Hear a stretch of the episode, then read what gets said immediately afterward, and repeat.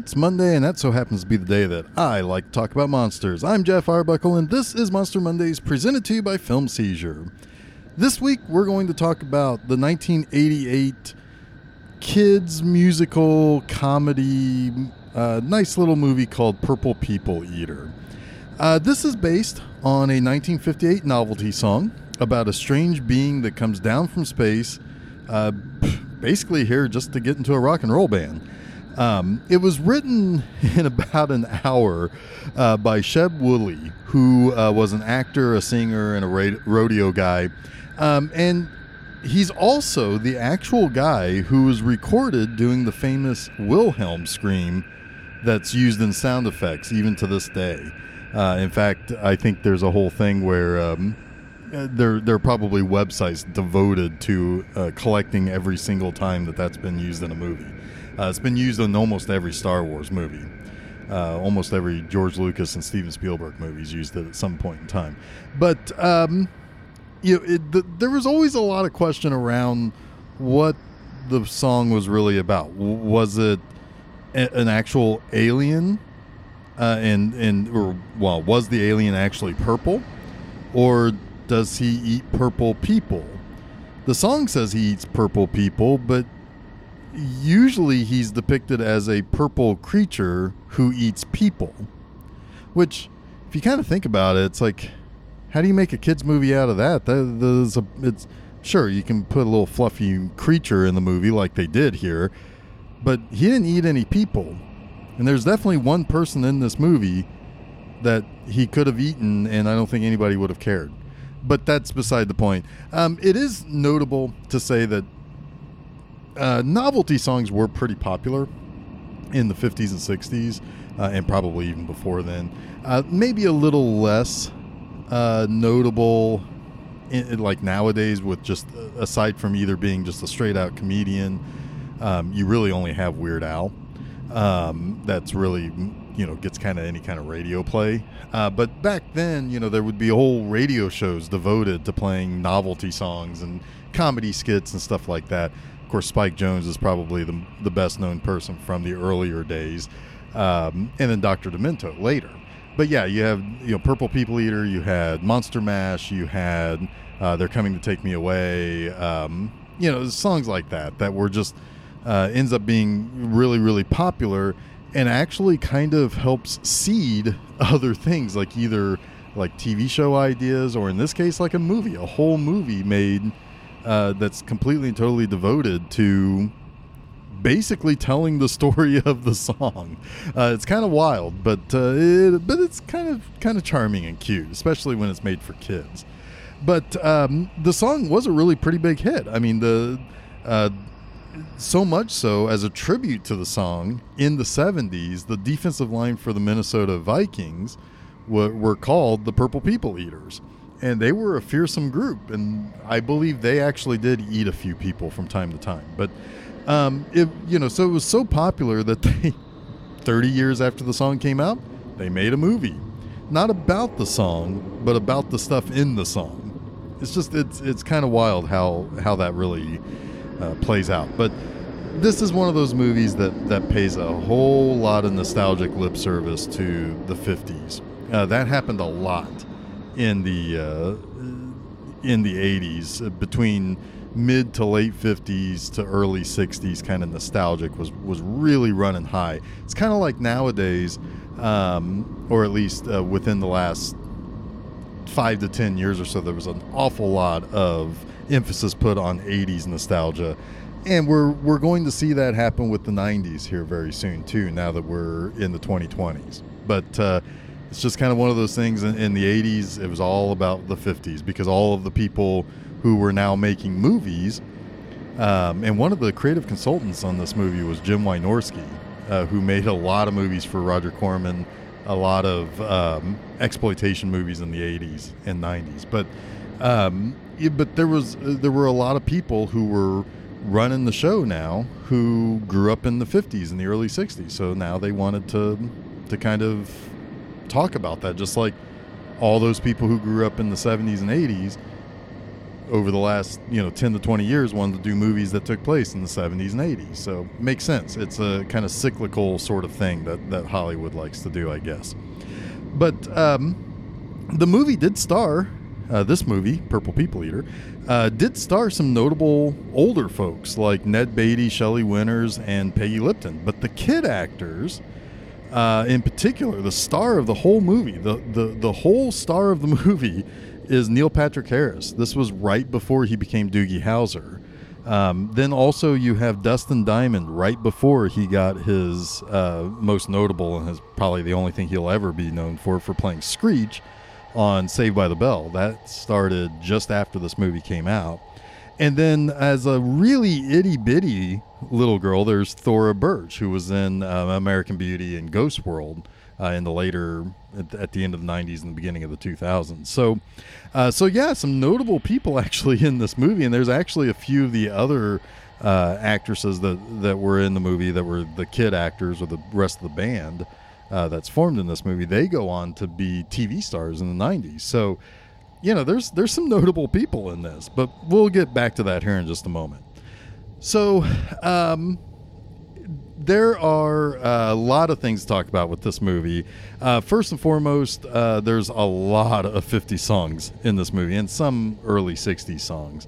Uh, this soundtrack would be um, one of those kind of uh, like just song after song of people who would be very very old today who would have uh, such such nostalgia for these for the songs that are in this. Now this is the golden age of the golden oldies too. So I appreciate the songs that are in there, but it's kind of funny that this is a, the type of movie where uh, these old 30 year old songs are like still super relevant for everybody in this movie. It's actually really pretty funny how that works out, but it's kind of harmless and, and kind of silly. Kind of helps play to the silly aspect of the movie, I guess. But um, so uh, you do have Little Richard and Chubby Checker who both appear in this movie. Sheb Wooley is in this movie as the evil landlord uh, who has a really big part of the plot that that has that concerns this movie. But um, you have Neil Patrick Harris, who plays Billy. He is uh, a lover of animals. And boy, do I get this. He would rather hang out with animals than he would other people. So, yeah, I get it, kid. People suck. But um, his dad is going on a business trip to Europe, and uh, the mom is going with him. So, Grandpa, who's played by Ned Beatty, is going to stay with Billy and his little sister, who's the Thora Birch character. Uh, he's going to stay with them for the summer. And Grandpa kind of helps Neil Patrick Harris, you know, and uh, just kind of learn how to live life and have fun in the moment and, um, you know, just kind of let loose a little bit.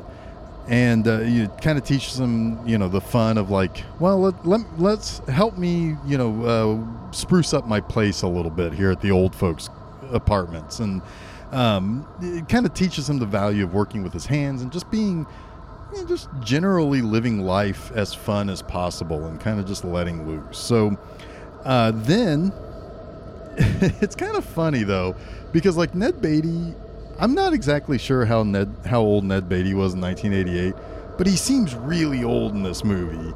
And like I know he was in a lot of movies like in the 90s and stuff.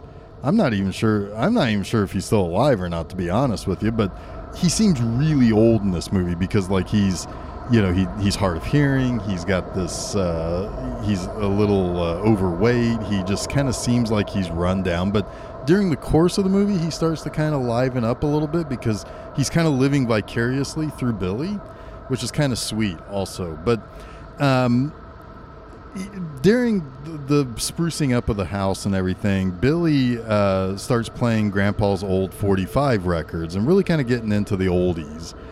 And one night he's playing the uh, the 45s, and Purple People Eater starts up, which was one of his dad's 45s that that Grandpa just kind of keeps around. And uh, all of a sudden, well, a Purple People Eater shows up outside, and the the alien is basically there just to kind of help do two things. One, he's there to help Billy gain confidence and gain friends and really um, express himself musically. And two, he's there for uh, to to help the old folks uh, fight off ev- evil Sheb Wooley from you know shutting down the place and kicking all the old people out. Um, and sure enough, you know he's he's able to play the saxophone music out of his horn. Ned Beatty's like, "Wow, that's really great. Hey, why don't you start a band, Billy? You've got a saxophonist already." And sure enough, Billy starts uh, you know playing the piano a little bit while uh, while Purple, which is what they call the Purple People Eater, plays the saxophone, and that kind of draws in uh, this one girl that, that Billy kind of has a thing for, which unfortunately that kind of fizzled. You don't really see anything more with that relationship. Uh, but then Dustin Diamond comes in, he's a guitarist. Uh, then you get this other girl who's a drummer, and they form a band called the Purple People Eaters. And they end up going to four Super Bowls, but never winning any. Ah, I'm just kidding. But anyway, the uh, Purple only knows classic songs, and this actually makes sense because it takes 25 years for n- music to get from Earth to where Purple is from. So that makes sense. That's why he's playing all the old songs. It's not it's not just because old people were making the movie. Uh, it was because it takes a long time for the for the planet to get the songs. Um, there's some other things that kind of come up throughout the course of the movie, like the Shelley Winters character, who's Ned Beatty's best friend, lives at the at the old folks uh, community with him. She gets sick and. Um, she's going to have a hard time paying her rent, and of course, this makes it easier for Sheb Wooley to just try to like basically gentrify the whole place. Um, and the you know he's such an evil landlord that you know every time that uh, it's mentioned on the radio that there's going to be like this Labor Day Save Our Seniors uh, benefit concert, he gets so mad at hearing everything about uh, Purple being there, and you can meet Purple and you can sing along with Purple, and he gets so mad about that that he decides to go out and kidnap Purple. And I kind of feel like this is a little bit of a um, kind of tongue-in-cheek way of saying uh, that he's trying to rid himself of the legacy of this song because I'm sure, uh, I mean, he was in some movies. He's in this movie, but he's in this movie because he wrote that song. So it's kind of funny how I think he's really just kind of playing uh, almost like he he hates his own creation. Um, so, but anyway, that plan doesn't work. Purple gets free. Uh, he gets to the benefit on time. Everybody sings Purple People Eater. Everybody's happy. The old folks are saved. Mayor uh, Little Richard says that he's not going to let anybody ever kick anybody uh, who's elderly out onto the streets and evict them from their homes and so forth. And Purple decides to go home. But before so, it's realized that uh, Billy has uh, gained a lot of self confidence, which was the whole point of the movie. Anyway, so let's get to the three things that I like about Purple People Eater. And this is this is kind of a silly little movie. I mean, it, this is a movie that I would have easily eaten up when I was 11 years old. If I had, an, I think I knew that this movie existed. I don't think I ever saw this movie when I was a kid and uh, I would have loved it as a kid. It's it's one of those things where it's it's a really dumb movie, but it's really really charming and sweet, and it's kids doing things that you wouldn't normally see kids do, like have an actual good rock band and do a fundraiser where they are the you know they are part of the whole reason people come and want to help out the old folks and everything. You've got these weird side characters all over the place and as I said earlier, this is a world where 50s and early 60s music was still relevant to everyone in the world and not just the old fogies who are out of touch. Um, there's fantastic chemistry between uh, Neil Patrick Harris and Ned Beatty. It's just a really, really pleasant movie. Second, uh, Neil Patrick Harris and Dustin Diamond are pretty great in this. Uh, you can tell immediately that Neil Patrick Harris is going to be a star just watching him, however old he was in this, probably 13 or 14 at the time this movie was being made, you can tell he's a star. He can actually carry this movie. And while it is mostly a movie where it's either him and Purple or him and Ned Beatty, I mean, he's still carrying the the the lion's share of the of the load of this movie. And it's and if he doesn't work, this movie doesn't work. And I appreciated his character quite a bit. And so it's you know, it, it works because he is already like recognizable as a star in this. Now, the other side of it though is Dustin Diamond. Now, he's not really in much of this movie and he's certainly not like his more famous character of Screech from Saved by the Bell. But he's still a little goofy and he plays to that really really well like he's still got the crazy curly hair and uh, Shelley Winters is trying to give him a haircut and he's he's being kind of quippy about it um, and you know he's he just kind of seems like yeah that kid's gonna do some things too and he's definitely still one of the greatest parts of watching those old Saved by the Bell shows and you can see it here too that he's he's got something he's got something to him um, but Winters and Beatty in this. These are two Oscar nominees who starred in super serious dramas in the past, and they're all in on this movie. I mean, they seem like they completely understand that this movie is entirely for kids, and they're just going for it. They're just they're just with it, and they're going in on it. Um, so it's it's a lot of fun to just kind of see them not see, not seem like they're they're a little bit above this movie um, I think they realized what they were there for, and I think they really kind of appreciated playing the parts that they played. Lastly, uh, the purple people eater guy is it's really kind of cute. Uh, in the '80s, there were all sorts of things like My Pet Monster, Garbage Pail Kids, uh, Mad Balls, just all sorts of monster-like things that became really kid-friendly. Uh, even the Universal Classic Monsters had toys back then as well, and that was kind of the beginning of their marketing blitz uh, that continues to this day with the Universal Classics. But, um, you know, this is, you know, it's not only filled with this kind of cutesy, kid friendly, lovable monster, but everything about this movie is 80s to the max. There are malls, there are laser shows, there are laser shows inside the mall, there are kids doing things and being thorns in the side of, of bad people. I mean, these are all 80s tropes that are just played perfectly in this movie. Um, and this really wasn't an uncommon type of movie where you have kids coming across aliens or monsters. I mean, this was kind of like Mac and Me, but better. Um, and maybe a little bit more in line with Batteries Not Included, that deals with more of a heartfelt concern for people losing their homes and so forth and, and getting this outside help.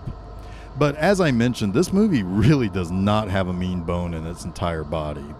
And I would have really, really wanted a stuffed animal of purple as a kid. I just kind of loved like the little Cyclops, fuzzy, almost Muppet like guy that has a horn that plays music. I mean, I'm sure somebody thought that they might be able to make a toy out of this, but uh, as far as I ever knew, I don't think they did. Um, also, purple was created or at least fabricated, as it said in the credits, by the Chiodo brothers. And they were uh, the people who kind of came up with the concept for the critters and critters, and they created the killer clowns from outer space. Uh, so, you know, it's kind of created with somebody who kind of knows their shit about, you know, creating these kind of characters, these kind of crazy, uh, imaginative type of, of monsters. But that wraps up this week's Monster Mondays. Don't forget to check out new episodes of Film Seizure every Wednesday and a new installment of Monster Mondays each Monday on filmseizure.com. Also, you can go to places where fine podcasts are found, like SoundCloud, uh, Apple Podcasts, Google Podcasts, Stitcher, TuneIn, Spotify, all those places. Additionally, you can hop on over to Facebook and Twitter to follow us by just searching for Film Seizure. You can also go over to my website, bmovieenema.com, each and every Friday to check out new posts there.